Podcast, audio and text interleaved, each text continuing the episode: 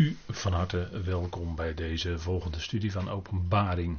En we zijn uh, bezig in de hoofdstukken van Jeremia 50 en 51, waar ook wordt gesproken over het gericht over Babylon, zoals dat in Openbaring 18 ook naar voren komt. En we willen deze hoofdstukken ook met elkaar bespreken. We hebben de vorige keer al bij de eerste verse van Jeremia 50 stilgestaan en daar willen we nu mee verder gaan. U ziet hier op deze eerste dia een schilderij, zoals, men, zoals de schilder, betreffende schilder, eh, de profeet Jeremia zich voorstelde. En u kent natuurlijk ook het overbekende schilderij van Rembrandt, Jeremia die treurt over de val van Jeruzalem. Dat is, acht ik, maar al te bekend. Hè? Nou, we gaan vanavond weer verder kijken in die hoofdstukken. En we zullen ons vanavond alleen bezighouden met Jeremia 50. En ik hoop met u deze, dit hoofdstuk uit te bespreken, zodat we de volgende keer met Jeremia 51 verder kunnen gaan. En daarna weer langzamerhand terugkeren naar openbaring 18. Maar voordat we met elkaar verder gaan, wil ik graag eerst met u beginnen met gebed. Vader, we danken u dat we ook vanavond op deze tweede Pinksterdag, deze 1 juni, mogen overdenken wat aspecten van het gericht over Babylon, zoals u dat in Tenach al had laten optekenen door de profeten. En openbaring vormt daar het sluitstuk van. We danken u, Vader, dat in de toekomst dat gericht over die stad die de hoofdstad zal zijn van het grote wereldrijk wat aanstaande is. Een grote dictatuur, wereldwijde overheersing door de wettelozen. Babylon zal daarin een centrale rol vervullen en ook het gericht over de stad zal zeker komen, zoals dat in openbaring 18 beschreven staat. En dat is ook een definitieve eindgericht, vader. Dank u wel dat u dat zo heeft laten optekenen in uw woord. Dank u wel dat u ons vanavond ook daarin wilt leiden door uw geest en wijsheid wil geven, ook in het luisteren. Dat we met een goed luisterend hart mogen luisteren ook naar de harteklop van uw liefde die daarin doorklinkt. Vader, mag dat het zijn en we danken u dat u daarin in alle wijsheid wil geven, de gedachten wil geven. Mag het alles zijn tot opbouw en bovenal tot lof en eer en verheerlijking van uw grote naam. Bedank u daarvoor in de naam van uw geliefde Zoon, onze Heer Christus Jezus. Amen. Goed, we kijken naar Babylon, het gericht. En deze dia, die heeft u ook de vorige keer gezien, de verloren schapen. Dat staat in Jeremia 50 vers 6. En dit vers heb ik hier nog voor u wat meer naar de grondtekst toe vertaald en uitgeschreven. Maar in het vervolg zullen we nog een aantal versen daarvan op die manier zien. Maar dan daarna zal ik uit de herziende statenvertaling voorlezen. En zullen we dat vers voor vers bespreken en hier en daar ook wat toelichting bij de tekst proberen te geven. Maar u ziet op dit plaatje schaapjes die lekker aan het grazen zijn in de wei. Nou, zo wordt volk Israël uitgebeeld als schapen. En dat staat ook in Jeremia 50 vers 6. Laten we het even met elkaar lezen. Als verloren schapen was mijn volk. Hun herders lieten hen dwalen op de bergen. Zij misleidden hen. En ze gingen van berg naar heuvel. Zij vergaten hun rustplaats. Dus dat waren niet de goede herders, want zij misleiden de schapen, staat er. En dan gaat het natuurlijk om valse herders, zoals die genoemd worden in. U ziet daar de teksten staan, Jeremia 2, vers 8 enzovoort. En ook Ezekiel 34 is natuurlijk een bekende. Dat wil ik toch heel even met u opslaan. Ezekiel 34. Dan krijgen we Jeremia, klaagliederen, Ezekiel. En in Ezekiel 34 lezen we dan het woord van Jaweh kwam tot mij, vers 1. Mensenkind, eigenlijk staat er dan zoon van de mens. En daarin is Ezekiel ook een type van onze Heer Jezus Christus, die natuurlijk later, in, vooral in Lucas, als de zoon des mensen wordt getekend, maar hij noemt zichzelf ook regelmatig zo in Johannes. Zoon van de mens, profeteer tegen de herders van Israël profeteer en zeg tegen hen, tegen die herders, zo zegt de Heere Heere, dus Adonai Yahweh, wee de herders van Israël die zichzelf wijden. Moeten de herders niet de schapen wijden? U eet het beste op en u kleedt u met de wol. U slacht het vet gemeste, maar de schapen wijdt u niet.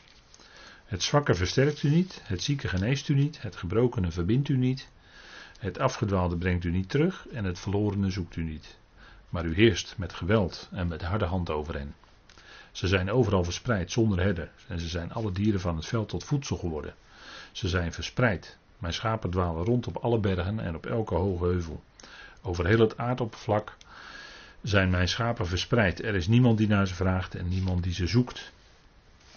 En dan komt verder wat de Heer dan tegen die herders te zeggen heeft. Nou, die herders die wijden niet de kudde, maar die wijden zichzelf. En die namen het beste van de kudde voor zichzelf, voor hun eigen gewin en dat soort zaken. En helaas hebben we in deze tijd komen er soms flagrante voorbeelden van dat soort herders naar voren die zichzelf, ja, eigenlijk moet ik toch wel zeggen, schaamteloos hebben verrijkt ten koste van de mensen die in goed, in, met een goed geweten en in, in, met goed geloof hun giften gaven.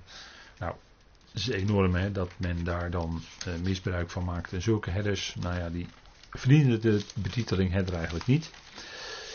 Maar dat is een zaak van de Heer en, en, niet onze zaak, want wie zijn wij? Maar in ieder geval worden ze hier dan scherp aangesproken. En een valse herder is ook degene die de schapen niet bij het goede voedsel brengt. En ook de aanklacht in Ezekiel luidt dat zij op allerlei heuvels gevonden worden, de schapen. Terwijl de herder juist erop zou toezien dat de schapen bij het juiste voedsel terechtkomen en dat tot zich nemen. Want dat is goed en daar blijven ze gezond bij. En u begrijpt wel tussen de regels door wat we hier zeggen. Ook in onze tijd is het zo dat er natuurlijk allerlei uh, voedsel wordt aangeboden aan de gelovigen. Maar wat is nou het juiste voedsel voor vandaag? Dat is natuurlijk het evangelie van Paulus. De brieven van Paulus.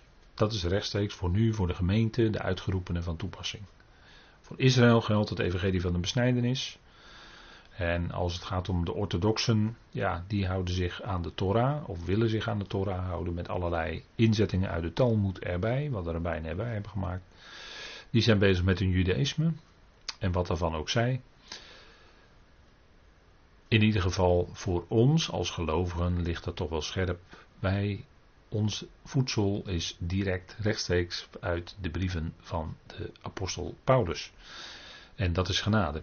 En dat zouden we niet vermengen met regels of met wet of wat dan ook, want dan is het niet meer het juiste voedsel. Paulus zegt ervan in gelaten 1 heel scherp, van zo'n mix, dat dat geen evangelie is. Evangelie van de besnijdenis is wel een legitieme evangelie. Voor de besnijdenis zal het straks weer gelden. Maar nu geldt het evangelie van de onbesnedene. En niet een mix van die twee. Ga je die twee door elkaar mengen, dan hou je iets over dat waarvan Paulus zegt, dat is geen evangelie. En hij is zelfs zo radicaal in gelaten 1 dat hij betrekt zichzelf erbij. Hij zegt, zelfs als ik later een boodschap zou verkondigen die afwijkt van het evangelie dat ik jullie verkondig gelaten en verkondigd heb, dan zou ik ook zelf als apostel Paulus onder dat anathema komen. Dan zou ik ook zelf in de ban gedaan worden. En dat is nogal wat, hè, wat hij daar zegt. Gelaten 1 ligt toch wel heel scherp, hè.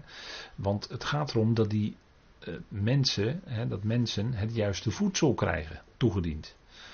En als je om je heen kijkt en de, de, het christendom is groot, heel groot, is een groot huis geworden. Met allerlei instrumenten tot eer en tot oneer. Waarin ook allerlei voedsel wordt aangeboden. Maar wat is nou het goede voedsel? En men kan dat maar moeilijk vinden, omdat er zoveel wordt aangeboden. En we luisteren, en dat is dan genade, dat God ons daarbij heeft bepaald. Wij luisteren naar het evangelie van de apostel Paulus. Laat dat duidelijk zijn. Ook al zijn we bezig met profetie, openbaring, profeten van Tenach. Ze is ook allemaal schrift die door God geïnspireerd is en die goed is, die nuttig is om daaruit te leren en opgevoed te worden in de rechtvaardigheid. Maar het rechtstreeks echte goede nieuws, het goede bericht voor deze tijd is dat wat Paulus in zijn brieven verkondigt. Dat is rechtstreeks voor ons nu, de gelovigen van de gemeente, van toepassing. En dat is denk ik toch wel scherp. En we staan er toch iets langer bij stil, want het gaat hier over valse herders. En helaas moeten we dan constateren dat als herders die het goed bedoelen, maar toch een mix brengen, twee evangelieën door elkaar gemixt, wat één grote brei is, dan werken zij, die herders, toch niet met het goede voedsel. En dan dwalen de mensen overal. Ze dwalen overal naartoe en komen in allerlei dingen terecht. In allerlei secten komen ze terecht en noem maar op met alle schade van dien, vreselijk. Nee, het punt is, we zouden blijven bij de woorden van het geloof en het ideale onderricht. En dat is de onderricht van Paulus. Laat het nogmaals heel duidelijk zijn. Hè? En natuurlijk, we kijken serieus naar profetie, naar openbaring. Dat is wat allemaal gaat gebeuren als wij van de aarde weg zijn. En dat is ook genade. Dat is geen eigen bedachte ontsnappingsclausule. Maar dat is genade dat wij met die bazuin van God worden weggerukt. in snelheid zal het gebeuren. En dat, ja, als u het mij vraagt, komt het moment toch echt wel dichterbij hoor. En dat is natuurlijk ook zo. Elke dag komt het een dag dichterbij. Maar als we om ons heen kijken wat er allemaal gaande is. En dan kunt u zeggen, ja, dat werd 30 jaar geleden ook gezegd. Door mensen, of 40 jaar of 50 jaar geleden. Ja, zeker, zeker. Maar ja, wat is 40, 50 jaar in een mensenleven? Dat is ook zo als een zucht voorbij hoor. Dus wat dat betreft kunnen we dat ook wel een beetje relativeren voor onszelf. En die denken van nou, het heeft al zo lang geduurd. Nee, het heeft al zo lang geduurd, dus dan is het nu heel dichtbij. dat is uh, denk ik belangrijk. En daarom zijn we ook met het boek Openbaring bezig. Omdat we kunnen neerleggen wat erin geschreven staat, wat gaat gebeuren. En we weten maar niet wat het nog zal doen wanneer wij weg zijn. Bij wie dat terechtkomt en wie dat misschien nog een middel kan zijn om de juiste weg te wijzen. Dat zou zomaar kunnen. Maar dat doen we in afhankelijkheid van Hem die ons alles geeft. En ja, dat is opdat mensen straks in die, in die enorme tijd van enorme druk en verdrukking die gaat aanbreken. Dat ze misschien toch, hè, er wordt hier gesproken hier met 50 vers 6, over een rustplaats. Zij vergaten hun rustplaats, maar ons gebed mag er dan op gericht zijn dat die mensen dan, misschien door dit woord, rust vinden in die vreselijke tijd van verdrukking. En, en in stilte misschien met, met God, met onze Heer hun weg kunnen gaan. Ook in die moeilijke tijd als de druk enorm is. Want ook dan zijn er gelovigen. Dan is de hele gemeente al weg. Maar ook dan zijn er weer gelovigen. Maar die horen dan richting, die, hè, die gaan dan richting dat koninkrijk van de Messias wat op aarde zal aanbreken. Die zitten in een andere lijn. Maar ook dan zijn daar natuurlijk weer die gelovigen. God heeft altijd een zekere rest. En dat lezen wij ook in Jeremia 50. En daarom is dat ook toch, ondanks alles, het is allemaal ernstig wat Jeremia zegt. Maar het is toch een hoofdstuk van de hoop, van uitzicht, van er is toch een rest. God zorgt daarvoor. En dat is eh, denk ik toch fijn om te beseffen. Goed, we gaan verder naar vers 7. Allen die hen vonden, en dat is de ernst hè, als er valse herders zijn, dan letten ze niet goed op de schapen. En dat zal in de eindtijd dus ook zo zijn. En het was toen ook al zo in, in Israël. Al, allen die hen vonden. Hè, dus de, de, de wilde dieren overal, die vonden schapen. En die schapen waren weerloos, want die waren niet meer bij elkaar. De, de herders waren nergens te bekennen. En de herdershonden waarschijnlijk ook. Allen die hen vonden, verslonden hen. De schapen werden verslonden. En hun tegenstanders zeiden: Wij laden geen schuld op ons. Omdat zij, hè, ze hadden dan een smoesje, zij, Israël, zondigde tegen Yahweh, de woonplaats van de gerechtigheid. Ja, de hoop van hun vaders. En eigenlijk is het heel mooi dat Yahweh, die wordt hier genoemd, woonplaats van de gerechtigheid. en zo wordt ook uh, die uitdrukking, die uitdrukking, die wordt ook gebruikt in bijvoorbeeld eh, Jeremia 31, vers 23. En daar wordt het toegepast op Juda en Jeruzalem. Zullen we even met elkaar lezen? Jeremia 31. Gaan we even uit Ezekiel. Was u misschien nog in, maar dan gaan we even terug naar Jeremia. Jeremia 31, vers 23. En daar staat.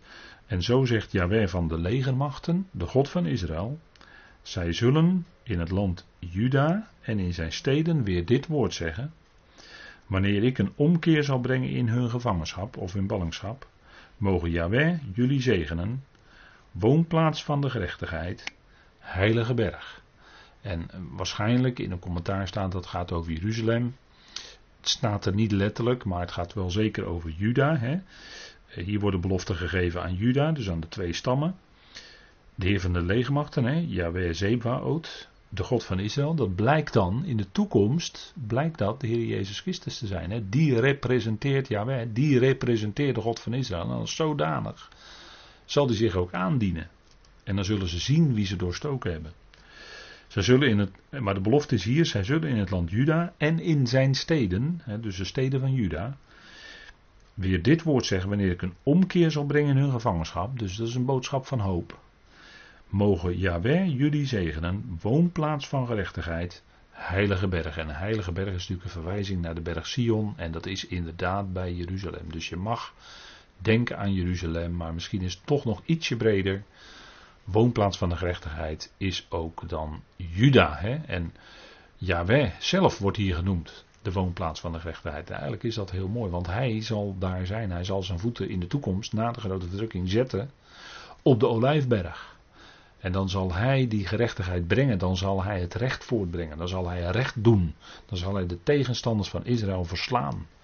En hier wordt gesproken over de hoop, de tikva van hun vaderen. Die zal dan komen. De Jood houdt altijd hoop. En die zegt altijd waar hij ook is, volgend jaar in Jeruzalem. En dan bedoelt hij, volgend jaar, dan is de Messias in Jeruzalem, dan zullen wij daar ook zijn. Die hoop spreekt hij dan daarmee uit. Nou goed, dat is nog steeds toekomstmuziek. Inderdaad, heeft Israël nu Jeruzalem als hun hoofdstad. En ziet het er allemaal op dit moment redelijk gunstig uit voor het volk Israël wat daar is de Joodse staat. Maar we weten dat het in de nabije toekomst allemaal nog zal veranderen. Helaas. Maar dat is nu eenmaal wat aangezegd is. En dat moet nog komen. Die grote verdrukking moet nog komen. Dat is niet prettig om te zeggen hoor. Maar is de profetie, hè, de benauwdheid van Jacob, zoals het in Jeremia 30 staat, die moet nog komen. En dan zullen ze door enorme druk heen, door lijden heen, komen tot heerlijkheid. Tot de heerlijkheid van dat nieuwe verbond wat Jawel zal brengen en waarin hij hun zal werven tot bruid voor de Aion, hè, zegt Hosea dan heel mooi. En zo zal het ook zijn de komende duizend jaar is in feite de bruiloft van het lam. Nou, Paulus sprak ook over wolven, want schapen worden verslonden en dat gebeurt in de praktijk ook vandaag de dag weer in Nederland door wolven. En Paulus die sprak daarover in Handelingen 20. En gezien wat we net even met elkaar vaststelden bij de inleiding, de belang van het evangelie van Paulus voor nu, voor deze tijd, wil ik daar toch dat even met u lezen. Bekende woorden, handelingen 20, waar Paulus dan de oudsten van Mileten, in Mileten bijeenroept, de oudsten uit Efeze. En daar zegt Paulus dan iets profetisch tegen hen. Paulus was natuurlijk ook een profeet. Hij was niet alleen apostel, maar hij was ook profeet. En hij was Uiteraard was hij ook eh, leraar en hij was evangelist en hij was pastor. Dus hij, was, hij had al die functies uh, in zichzelf verenigd. Dat was uniek natuurlijk. En dan zegt hij in um, vers 28 van Handelingen 20, en dan zijn de oudsten uit Efeze dus bij hem in Mileten. Dan zegt hij: Zie dan toe op jezelf en op de hele kudde, te midden waarvan de Heilige Geest jullie tot opzieners aangesteld heeft om de gemeente van God te wijden die hij verkregen heeft door zijn eigen bloed of door het bloed van zijn eigene. Want dit weet ik, dat na mijn vertrek vrede wolven, staat in mijn vertaling, maar er staat eigenlijk zware wolven, bij u zullen binnenkomen die de kudde niet sparen. En dat uit uw eigen midden mannen zullen opstaan die de waarheid verdraaien. Notabene, hè, de waarheid verdraaien. Of die, de herziende statenvertaling, die corrigeert dat een beetje in een voetnoot. Die verdraaide dingen, mag je misschien zeggen, maar ja, wat zijn dingen? Hè? Die verdraaide zaken of woorden spreken. En dat is om de discipelen weg te trekken, de leerlingen weg te trekken, achter zich aan. Dus die zijn sectarisch bezig. Die willen een die willen een groep voor zichzelf verzamelen en meenemen. En dat is niet de bedoeling. En dat is in, daarna in de geschiedenis, maar is dit inderdaad wel bewaarheid geworden, helaas. Maar er zijn velen geweest Die dan bewust een groep achter zich aantrokken en daardoor sectarisch bezig waren. En daar gaat het niet om. Het gaat erom dat we uitleven in deze tijd de eenheid van de geest. En die is er met alle werkelijke gelovigen in deze tijd. En dat kenmerkt zich door het bezit van dezelfde geest. En het geloof, het bewuste, echte geloof met het hart. Dat Jezus voor hen stierf en opstond. Dat is het enige punt waar het om draait. En ieder die dat echt gelooft, die hoort bij het lichaam van Christus. In deze tijd. En dat is verder geen voorwaarden. Verder geen voorwaarden. Verder geen aanvullende kennis nodig. Nee, dat is de kern waar het om draait. En al die leden die dat geloofd hebben en nu geloven, die zullen met een bazuin de Heer tegemoet gaan. Hè, of nee, ik moet zeggen, weggerukt worden tot de ontmoeting van de Heer in de lucht. Hè, zo staat het er. Wij worden weggerukt, wij zijn passief en hij is dan actief en hij grist ons in snelheid dan weg van de aarde. En dan zullen we een ontmoeting, een geweldige ontmoeting hebben van de Heer. En al die leden van het lichaam van Christus. Maar er zijn genoeg, vandaag de dag ook helaas, genoeg wolven. Die er niet op uit zijn om de kudde te voeden. Integendeel, die zijn erop uit om de kudde te verslinden. In een beeldspraak gesproken. De schapen worden opgegeten in plaats dat die mensen het schaap, de schapen het voedsel geven wat ze nodig hebben. De mensen de voedsel geven. Precies het omgekeerde gebeurt, daarom zijn het ook wolven. Zij zullen de kudde niet sparen. Zij willen discipelen, zij willen mensen wegtrekken achter zich aan.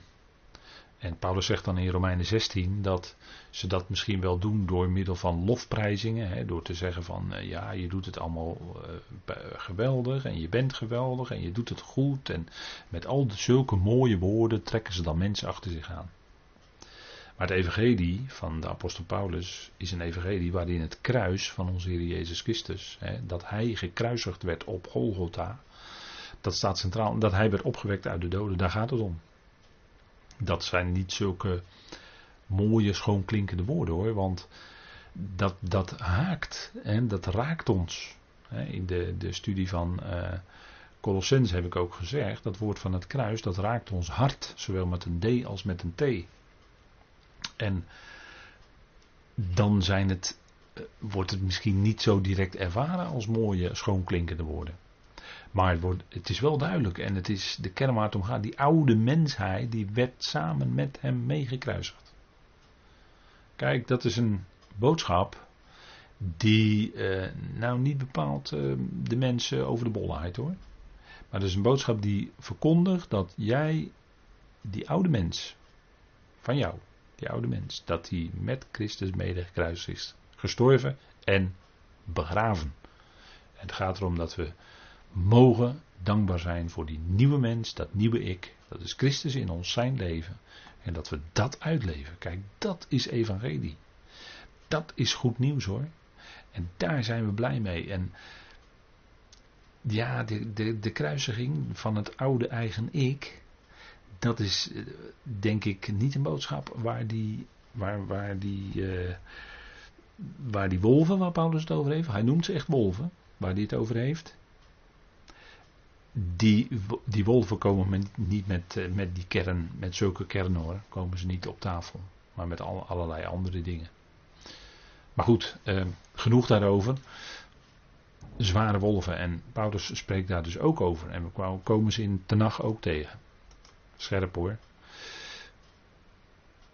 Jeremia 50 vers 8. En er staat weer een bekende uitspraak. Vlucht weg uit het midden van Babel. Uit het land van de Galdeën. Ga weg en wees als de bokken voor de kudde uit. De bokken dat zijn de sterkste en die lopen vooruit. En de kudde gaat er dan achteraan. En dat wil zeggen, en we hebben dat met de bespreking van Jezaja 48 ook gezien, hè, deze woorden, soortgelijke woorden, vlucht weg, hè, ga uit het midden van Babel. En ga weg uit dat systeem, hebben we toen met elkaar vastgesteld. En er is ontzettend veel, ook binnen het christendom, ontzettend veel religiositeit. En dan gaat het niet meer om waar het werkelijk om gaat, om het evangelie van de apostel Paulus. Nee, dan gaat het om doe dit of doe dat of hou je daaraan of hou vaste tijden, dagen, maanden en jaren en noem al die zaken maar op. Dat is religie. Dat hoort bij de grondregels van de wereld. En dat is een systeem. En in die zin klinkt dan ook die boodschap tot een ieder in deze tijd. Vlucht weg uit het midden van Babel, als je Babel dan even wil zien als dat religieuze systeem. Want in Babel gaat het om religie. Dat is het beginsel van Nimrod. Religie. Dat is Kain, hè? eigenlijk de, de ja, uh, Kain was, was degene die bezig was met religie. Met werken van zijn eigen handen. En dat is in Babel ook, dat werd, werd gebouwd met allerlei uh, tichelstenen, om het zo maar te zeggen, hè, met een oud woord. Daar werd Babel mee gebouwd. En daaraan kun je zien dat het principe van religie hoort bij Babel. En daar waar dat, waar dat religieuze zich voordoet, daar zouden we ons als gelovigen aan onttrekken. Want Paulus waarschuwt daar ernstig voor in die Galatenbrief waar we het net over hadden, maar ook in de Colossensebrief spreekt hij daarvan. Ga weg uit het midden van Babel. En dat kunnen we dan geestelijk toepassen op onszelf in deze tijd. En dan begrijpt u wat ik bedoel. Uit het land van de Galdeeën ga weg en wees als de bokken voor de kudde uit. Nou, dit klinkt ook in Jeremia 51, vers 6 en vers 45. Even vooruitlopend kunnen we dat ook even met elkaar lezen. Vers 6, daar staat, Jeremia 51, vers 6, daar staat: Vlucht weg uit het midden van Babel. Laat ieder zijn leven redden. Wordt in zijn ongerechtigheid niet verdelgd van. Dit is de tijd van de wraak van Yahweh. En dat woord wraak, daar kom ik nog wel op terug. In, in verband met andere teksten die we nog lezen. En hij vergeldt, en daar kom ik ook op terug. Wat eh, het, wat het verdient. Dus daar vinden we ook diezelfde boodschap. Hè? Ga weg uit het midden van Babel. Vers 45. Ga weg uit het midden, mijn volk. Wordt natuurlijk tegen Israël gezegd. Hè? Laat ieder zijn leven redden. Vanwege de brandende toren van de Heer, van Yahweh.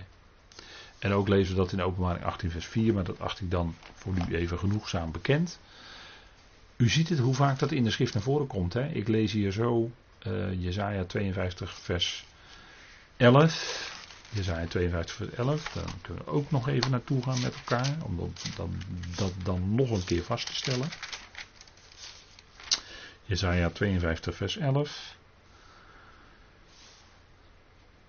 En daar klinkt een soortgelijke boodschap, alleen wordt daar niet letterlijk dan Babel genoemd. Vertrek, vertrek, ga de weg, raak het onreine niet aan. Ga uit haar middenweg, reinig u, u die de heilige voorwerpen van Yahweh draagt.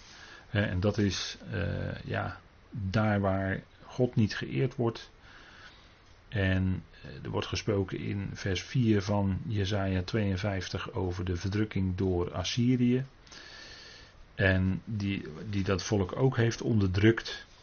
En zo is daar steeds die roep: ga weg uit het midden van zo'n plaats. Waar afgoderij is, waar onreinheid is, waar onzuiverheid is. Ga weg buiten het systeem. Hè?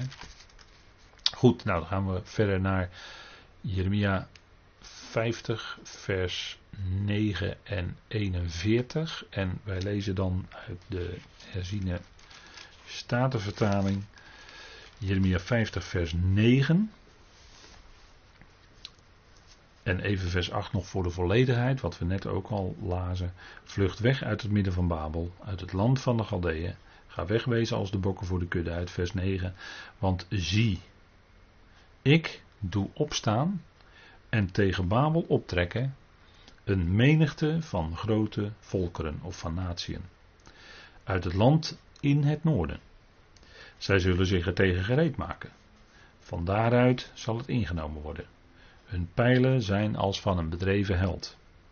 Zonder uitwerking keert er geen terug. En soortgelijke observatie of soortgelijke profetie zien wij ook in, Jezaja 13 vers 1 tot en met 5. Er wordt hetzelfde gezegd, hè, dat een menigte van volkeren komt, een, een uh, verbond, een, een gezamenlijk optrekken tegen Babel en het komt uit het noorden.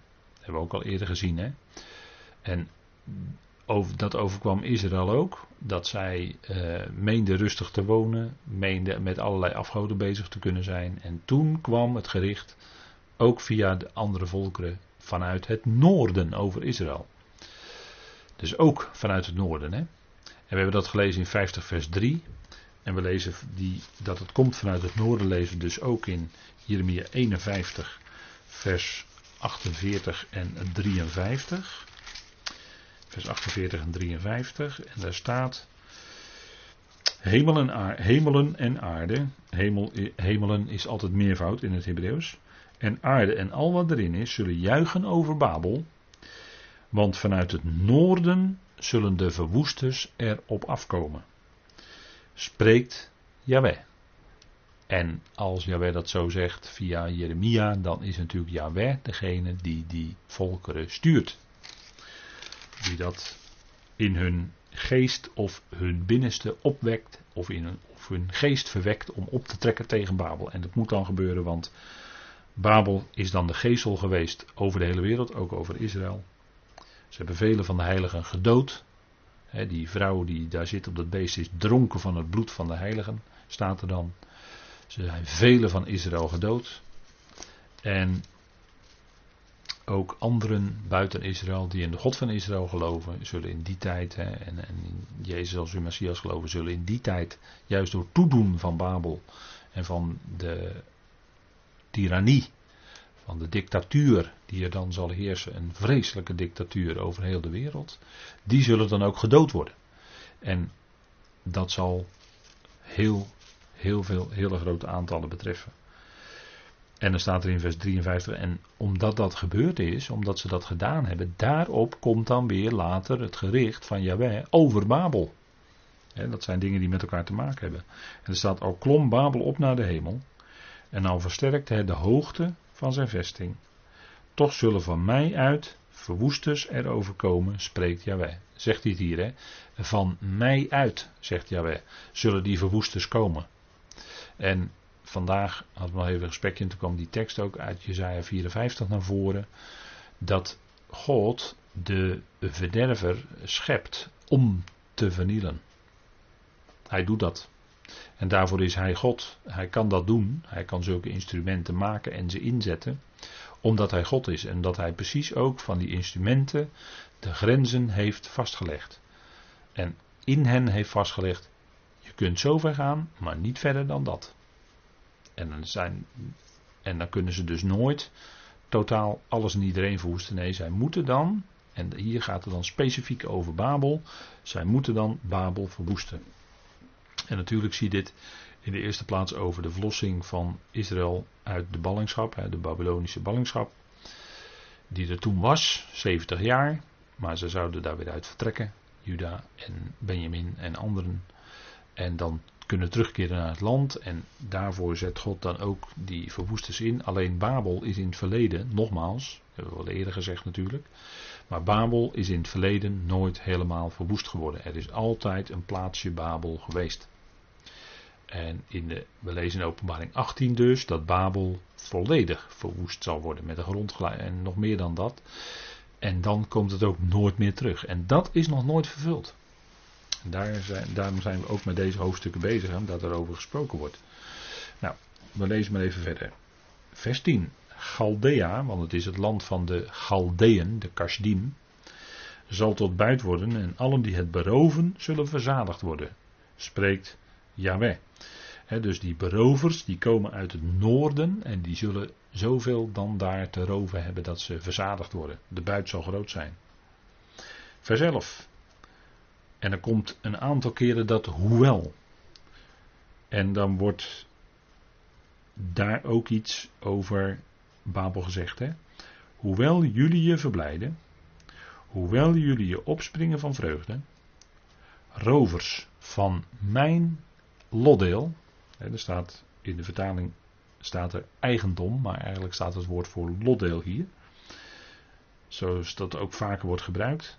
Hoewel jullie dartelden als een kalf in het groen en jullie hinneken als krachtigen, jullie staat jullie moeder zeer beschaamd. Kijk, kijk die Babyloniërs, dit wordt gezegd tegen Babel. Zij hadden in het verleden hadden zij uh, Israël en, en andere volkeren kunnen veroveren. En daar waren ze daar verblijden ze zich over. Ze hadden zelfs het lotdeel, hè, mijn lotdeel, zegt Jaweh, Israël. Hadden ze zelfs mogen veroveren, hadden ze geplunderd. En dan zegt de profeet: Jullie moeder staat zeer beschaamd. En jullie moeder is dan een beeldspraak voor de stad Babel. En toch is dat een bekend woord, dat moeder, want in openbaring wordt die vrouw die zit op die, dat beest, wordt genoemd Babylon, de moeder van de hoeren en van de hoererijen. Zullen we even met elkaar opslaan in openbaring. Want zij had op een voorhoofd een naam geschreven. Openbaring 17, vers 5 lezen we dat. En op haar voorhoofd stond een naam geschreven. Geheimenis, het grote Babylon, de moeder van de hoeren en van de gruwelen van de aarde. Dat is in één woord gezegd, of in één zinsnede gezegd waar het om draait. Die afgoderij, dat was hoererij, maar ook in de letterlijke zin, je had in Babylon die Istarpoort. En Istar, dat was dan een verwijzing naar een bepaalde godin. En met, met, dat heeft te maken met wat wij kennen als de planeet Venus enzovoort. En daar werd dan ook de tempelprostitutie in bedreven. Dus die afgoderij had ook direct daarmee te maken. En vandaar dat hier het in openbaring ook in één adem wordt gezegd. Hè. Uh, dat is die dubbelheid. De moeder van de hoeren en van de gruwelen van de aarde. Nou, gruwel in uh, Gods woord is een aanduiding. Het woord gruwel is een aanduiding voor afgod, voor afgoderij. En hoerderij eveneens. Hè. Israël werd steeds door de profeten verweten dat zij hoereerden, dat zij overspel bedreven met andere goden. Maar dat had ook in, uh, in, in de, hè, dat is natuurlijk een geestelijke zaak en dat wordt door de Heer heel hoog opgenomen. Maar het uitte zich dus ook in de lichamelijke, en eh, dat, is, dat, dat zegt de Heer ook heel ernstig, uh, daar, was sprake van de tempelprostitutie. En dat wordt bijvoorbeeld in Korinthe, wordt dat ook aangesproken. Waar, Paulus daar heel duidelijk over is. En ook in andere brieven, hè, in, eh, denk maar aan Efeze en Colossense en Galaten, noem alles maar op, hè, de werken van het vlees. De eerste dingen die genoemd worden zijn overspel, hoererij, onreinheid en, al die zaken. Hè. Dus het punt is dat uh, het, het voeren naar andere afgoden, dus het loslaten van God, van de God van Israël, leidt ook tot immoreel gedrag in de praktijk. En dat is het punt, hè? Geen, eh, als er geen God meer is, ja, dan ben je overgeleverd aan. Dan ben je, hè, dan, dan, en, en het punt is dat juist dat evangelie van Paulus daar heel duidelijk dat aanspreekt. En zegt, kijk, als gelovige is die oude mens mede gekruisigd met Christus. En uh, lezen we ook in Gelaten 5 bijvoorbeeld, hè, zij die van Christus Jezus zijn, die kruisigen het vlees. Tezamen met de uh, lusten en de begeerten. En, en dat is wat klinkt, duidelijk klinkt hè, als aansprekend in dat evangelie van Paulus. Nou, dat is wat, wat hier in de openbaring toch heel duidelijk van Babel, Babel, wordt gezegd. Hè, het is grote Babylon. En vandaar hier, hè, vers 12, even terug naar Jeremia 50, vers 12. Staat uw moeder zeer beschaamd. Zij die u gebaard heeft, is vernederd. Zie, zij is de achterste, hè, in de vertaling staat minste, maar zie, zij is de achterste van de heidevolkeren, van de Goyim, van de natieën. Wildernis of woestijn, dorheid, en een steppe staat er dan. En dat is ook wat zal overblijven hè, als dat gericht over Babylon is gekomen. En dat moet straks ook komen, gelet op alles wat ermee te maken heeft. Dan zal daar woestenij zijn en uh, dorheid. Het zal ontvolkt zijn. Dat is ontzettend. En, en, dat is wat we, wat we lezen. Hè. En dat is steeds als er een gericht van God is, dan is er woestheid en leegheid en duisternis en is het ontvolkt het gebied. En, en, en, natuurlijk denkt u dan direct aan Genesis 1, nou daar komen we nog wel op.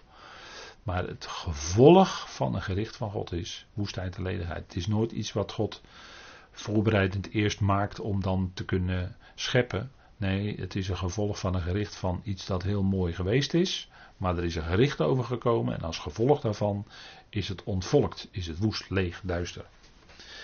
Vanwege de grote toren of vanwege de grote woede, hè, er staat in het Hebreeuws daar het woord katsaf, van Yahweh zal het niet bewoond worden, het zal geheel en al woestenij worden. Ieder die Babel voorbij trekt zal zich ontzetten en sissen over al zijn wonden, staat er in vers 13 van Jeremia 50. En dat is het gevolg van het gericht. En dit zal men zien als men er voorbij trekt in die duizend jaar die daarop volgt. Hè, want na het gericht van Babel komt dat duizendjarig rijk. En dan ieder die daar dan in die tijd voorbij trekt, die zal het zien. Die zal de gevolgen zien van het gericht dat over Babylon is gekomen. Dat zal die hele duizend jaar daarna duidelijk te zien zijn. dat daar dat grote gericht. En dan staat er, maak u gereed tegen Babel. En hier worden dan de volkeren opgeroepen om op te trekken. U allen die de boog spant. En dat kan een verwijzing zijn naar de meden. Want in Jezaja 13, in Jezaja 13 vers 17 en 18 worden de meden, wordt van de meden ook gezegd. En daar gaat het natuurlijk ook over Babel. Jezaja 13.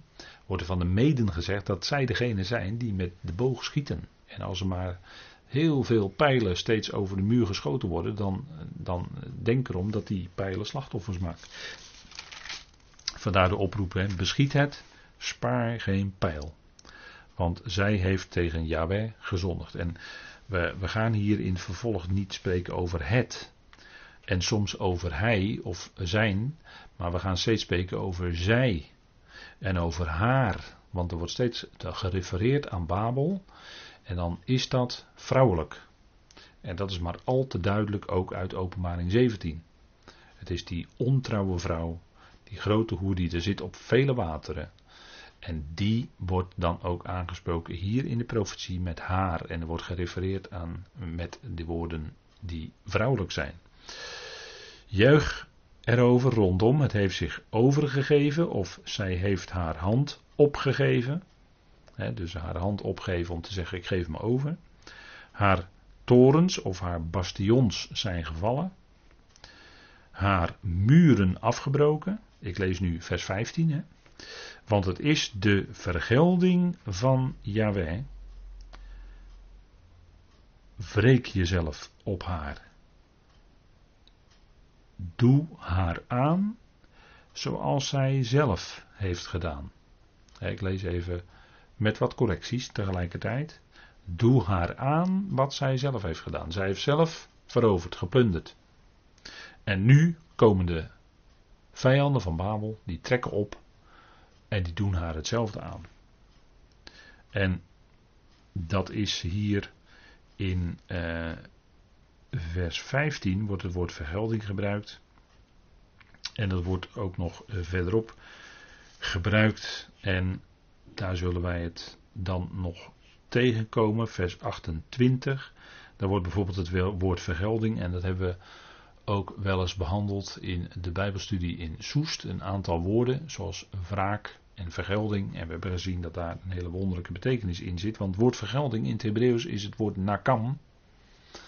En als u weet wat de uitdrukking talita kumi betekent, dat betekent, en dat weet u wel, dat is heel bekend, dat zegt meisje, sta op. Maar dan klinkt het woord koem. En dat is eigenlijk ook het woord nakam.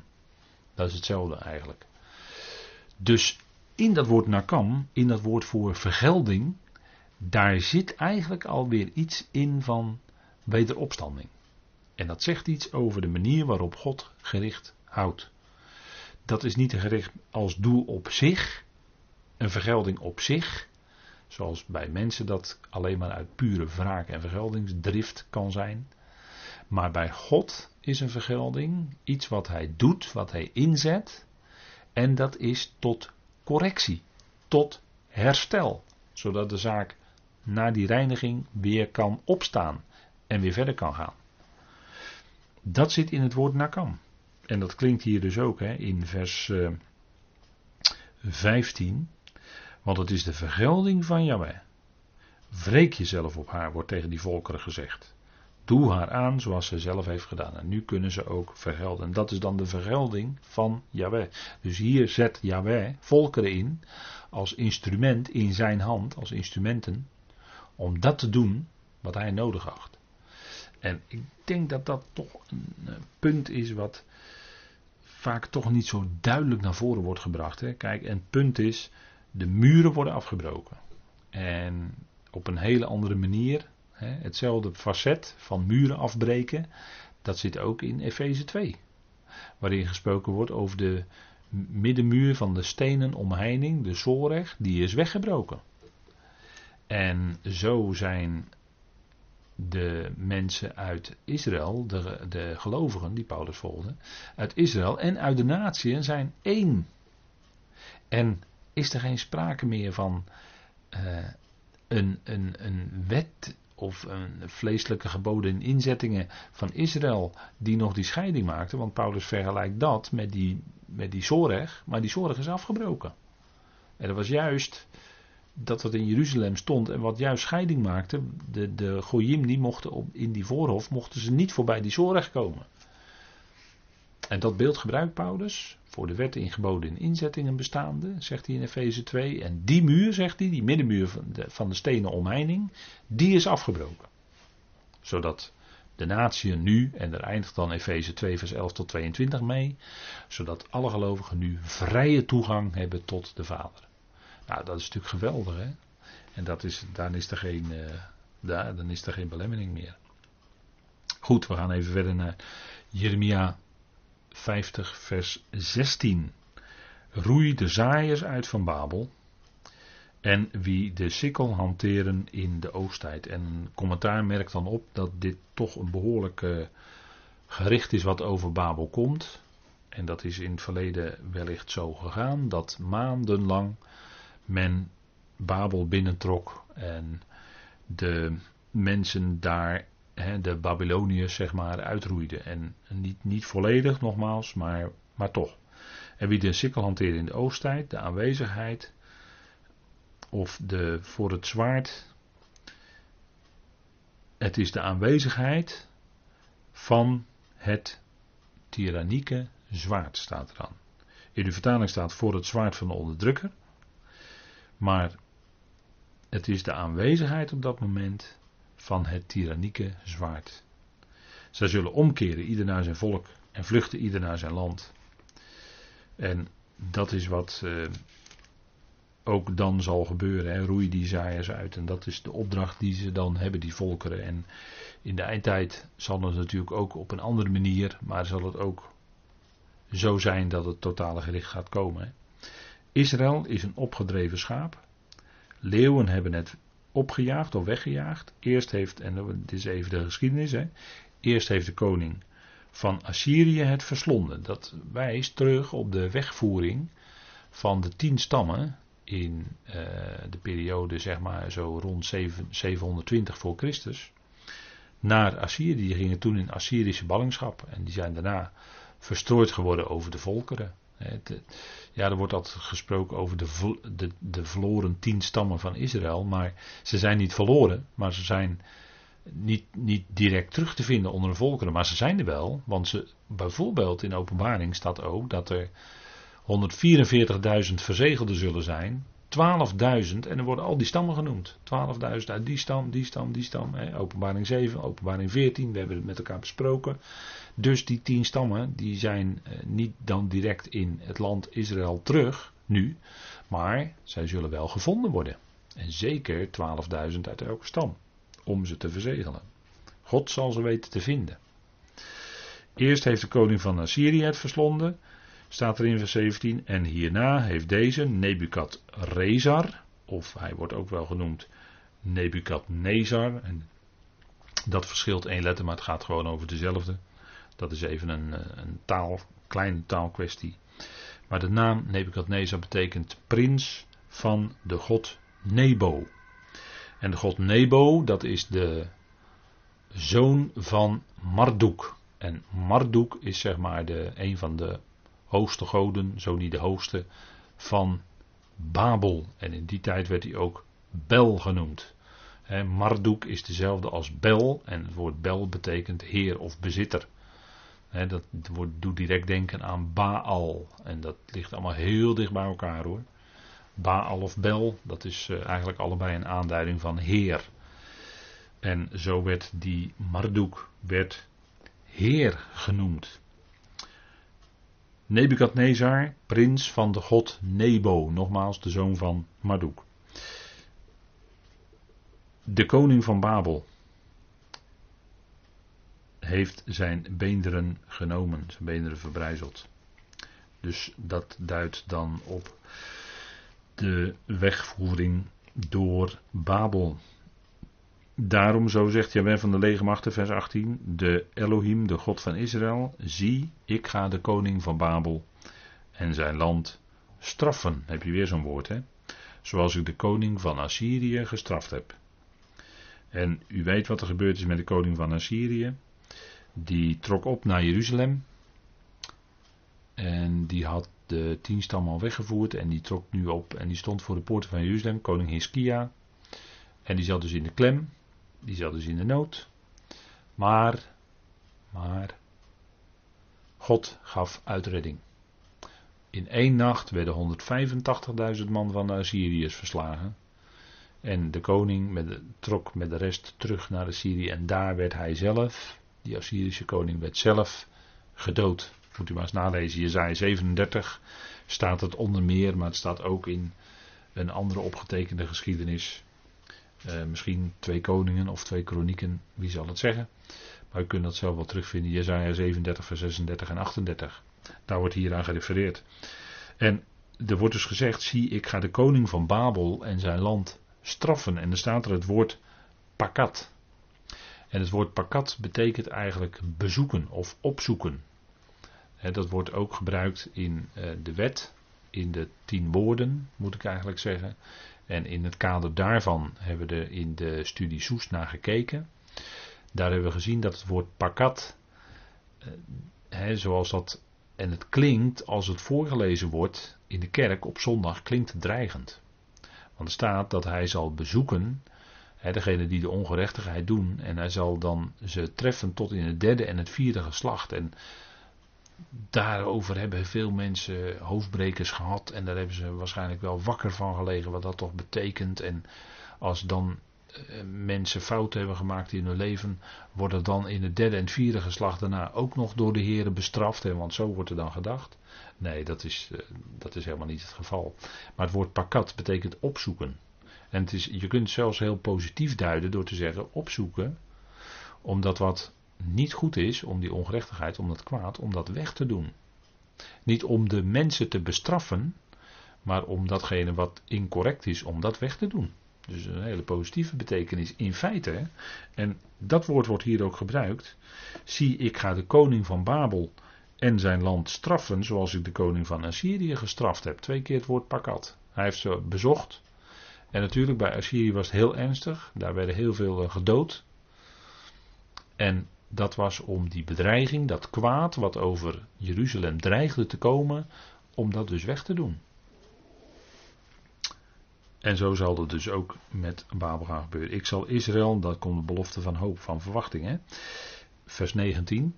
Ik zal Israël terugbrengen naar zijn woonplaats. Dat is natuurlijk de belofte van dat zij zouden terugkeren uit de Babylonische ballingschap. Dat is allemaal gebeurd. Die belofte is vervuld. Maar ook in de toekomst, als het volk uit Babel wegtrekt, luistert naar Yahweh, luistert naar God en op tijd wegtrekt uit Babel, dan zal het ook voor hen gelden. Ik zal Israël terugbrengen naar zijn woonplaats. En dat geldt ook voor in de toekomst, in de duizend jaar. Als die mensen van de tien stammen, als die, Joodse mensen, ja, ik moet zeggen, als die Israëlitische mensen van de tien stammen, als die terugkeren naar het land. Want ze zullen daar weer zijn. De belofte is gegeven, het zal worden één kudde, één herder. En dan zullen ze allemaal weer één zijn. En het huis van Israël, de tien stammen, en het huis van Juda, de twee stammen, zullen aaneengevoegd worden. En, en, daarvoor moest Ezekiel ook symbolische handelingen verrichten. Maar dan zou het weer worden één volk, één kudde. Dat is om de eniging van de naam, omdat die naam één is. De Heere, de God van Israël, is één. Die naam is ook één. Die staat voor die ene, voor eenheid. En daarom zullen die twee huizen ook weer één gemaakt worden. Opdat die naam geëerd zal worden. Die naam van God, Jaweh. Het zal de, staat er in vers, eh, Jeremia 50 vers 19. Het zal de Karmel en de Bazan afweiden. En op het, bergle, en eh, op het bergland van Ephraim en Gilead zal het verzadigd worden. Dus dit is, als u het mij vraagt, een profetie voor de tien stammen. Want die woonden tenslotte op het bergland van Ephraim. En Ephraim wordt verbonden, dat is de naam die verbonden is met het eerstgeboorterecht wat naar de tien stammen van Israël is gegaan. En, en op grond van het eerstgeboorterecht wordt dit ook, als u het mij vraagt, gezegd. Dat staat niet letterlijk zo in de tekst, maar het is wel daarop gebaseerd, want wordt genoemd het bergland van Ephraim en Gilead. En Ephraim betekent dubbele vrucht.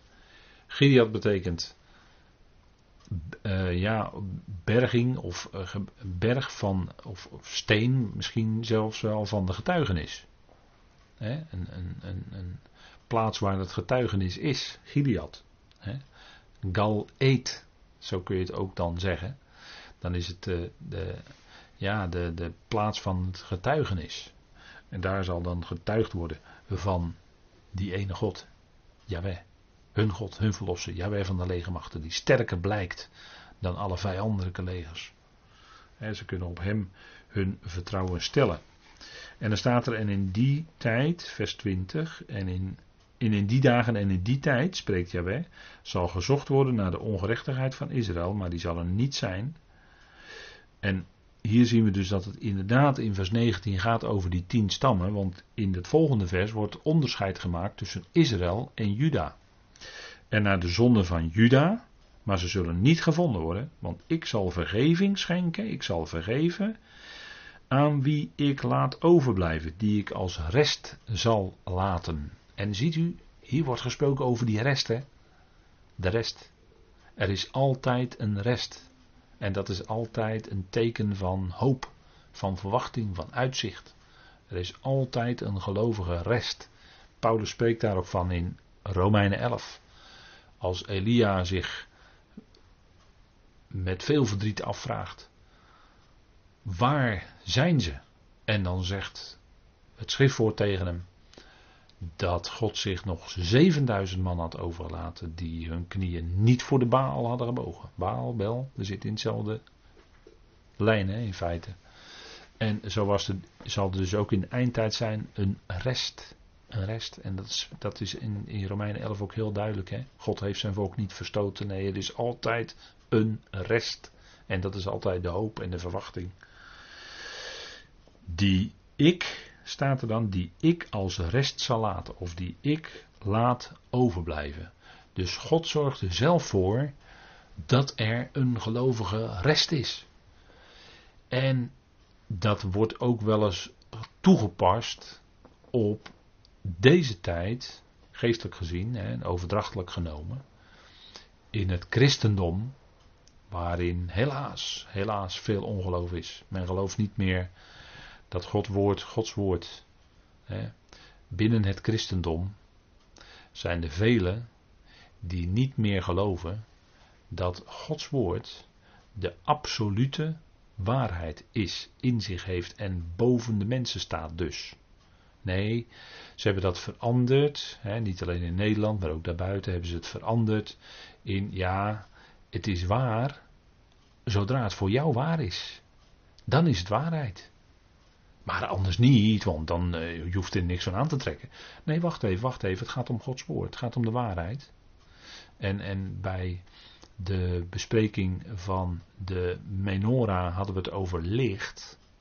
Nou, reken erop dat met waarheid ook licht komt. En met licht komt ook waarheid. dat, uh, dat is het gebed van de psalmist.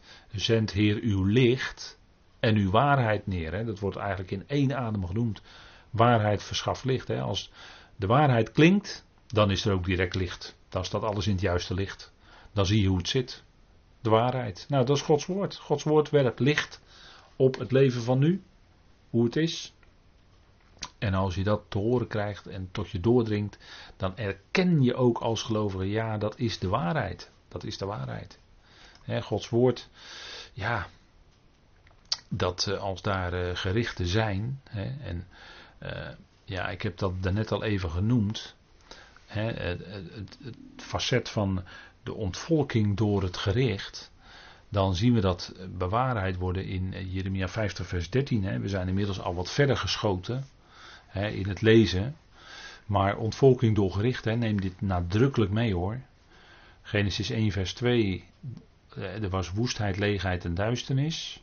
Jezaja 45 vers 18 staat heel duidelijk dat hij de aarde niet als een tohu heeft geschapen, maar om bewoond te zijn. Dat is duidelijke, dat ligt duidelijk in het verlengde. Nou, Jeremia 50 vers 13 spreekt daarover, die ontvolking. Heb ik al aan gerefereerd hè, inmiddels. Dan klinkt bevrijding en verlossing van Israël en Juda. Met diverse zijn we nu bezig.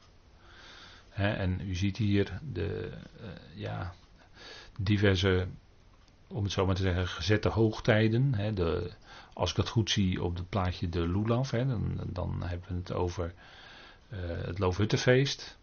Of over uh, Purimfeest, hè, rechts, uh, op het rechterplaatje, een soort carnavalachtig iets, hè, het Purimfeest. Dat uh, Israël op een wonderlijke wijze bewaard werd in de tijd van Esther, hè, koningin Esther in, van Perzië. Bevrijding, verlossing van Israël en Juda, het zal komen. Hè. We zijn ermee bezig. Naar de zonde van Juda, dat is, dat is ook het nieuwe verbond.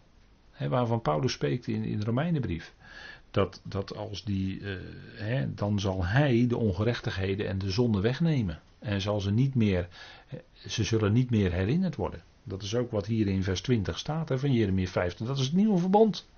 Dat is het nieuwe verbond. Hè, dat, dat haalt Paulus ook aan. Dit is mijn verbond met hen wanneer ik de ongerechtigheden of de zonde van Jacob zal wegnemen. En Jacob wordt dan aangeduid als voor, voor, dat, dan even voor heel Israël maar hier, hier wordt het gezegd zowel van Israël, dus de tien stammen in vers 20, als van Juda, de twee stammen. Dat het zal allemaal weggenomen worden. En ze zullen dan ook iets gaan beseffen waardoor het is weggenomen. En niet, om, niet alleen omdat God zegt: Ik vergeef jullie. Maar dat die vergeving en, en dat wegdoen van de zonden gebaseerd is op wat hij deed aan het kruis. Zie het lam van God dat de zonde van de wereld wegneemt dat zal dan aan het volk ook duidelijk gaan worden. En dat zal prediking zijn door de offeranden die ook in de duizend jaren weer gebracht worden. Maar dat zal een prediking zijn, een terugwijzing naar wat de Heer gedaan heeft hè, aan het kruis. De, de kruising van onze Heer Jezus Christus. Dat Hij het ware offer is. Lees de Hebreeënbrief. En dat zal, die Hebreeënbrief zal dan ook stap voor stap duidelijk worden aan dat volk in de komende duizend jaren. En ook op de nieuwe aarde dat is allemaal nog toekomstmuziek, maar het gaat komen. Het gaat zeker komen, want het is de waarheid. He, dat mogen we toch rustig uh, zo uitspreken. De woorden die God spreekt in profetisch, ja, dat is de waarheid. Zo zal het gaan, zo zal het gebeuren. de waarheid voor vandaag, specifiek voor vandaag, is het evangelie zoals Paulus dat brengt. En we leven in de tijd, dat, dat zegt Paulus ook in zijn tweede Timotheusbrief dat mensen de waarheid niet meer zullen accepteren, maar ze zullen zichzelf leraars verzamelen die hun gehoor kietelen. Dat is omdat ze de waarheid niet meer kunnen verdragen. Gelovigen. Of moet ik het toch dan wat breder trekken, 2 Timotheus, de mensen in het christendom. Die zullen de waarheid niet accepteren. dat, dat, dat, klinkt toch afwijzing als, als dat evangelie, dat puur dat evangelie naar de apostel Paulus gebracht wordt. Ja, dan kom je. Dat, dat is niet populair in onze dagen. Binnen, eh, binnen het christendom zeker niet. Men is liever met allerlei andere dingen bezig. maar bevrijding en verlossing van Israël en Juda. En dan zal Israël weer worden oprecht met God. Dat betekent de naam of vorst van God. Kan ik, zo kun je het ook vertalen. Juda. dat is uh, eigenlijk een woord wat te maken heeft met hand. Of misschien wel de hand opheffen in lofprijzing. Maar eh, zo zal het ook weer zijn. Dat zullen zij doen. Goed, ik stel voor dat we even een moment pauzeren. Dan gaan we zo meteen weer met elkaar verder in deze studie.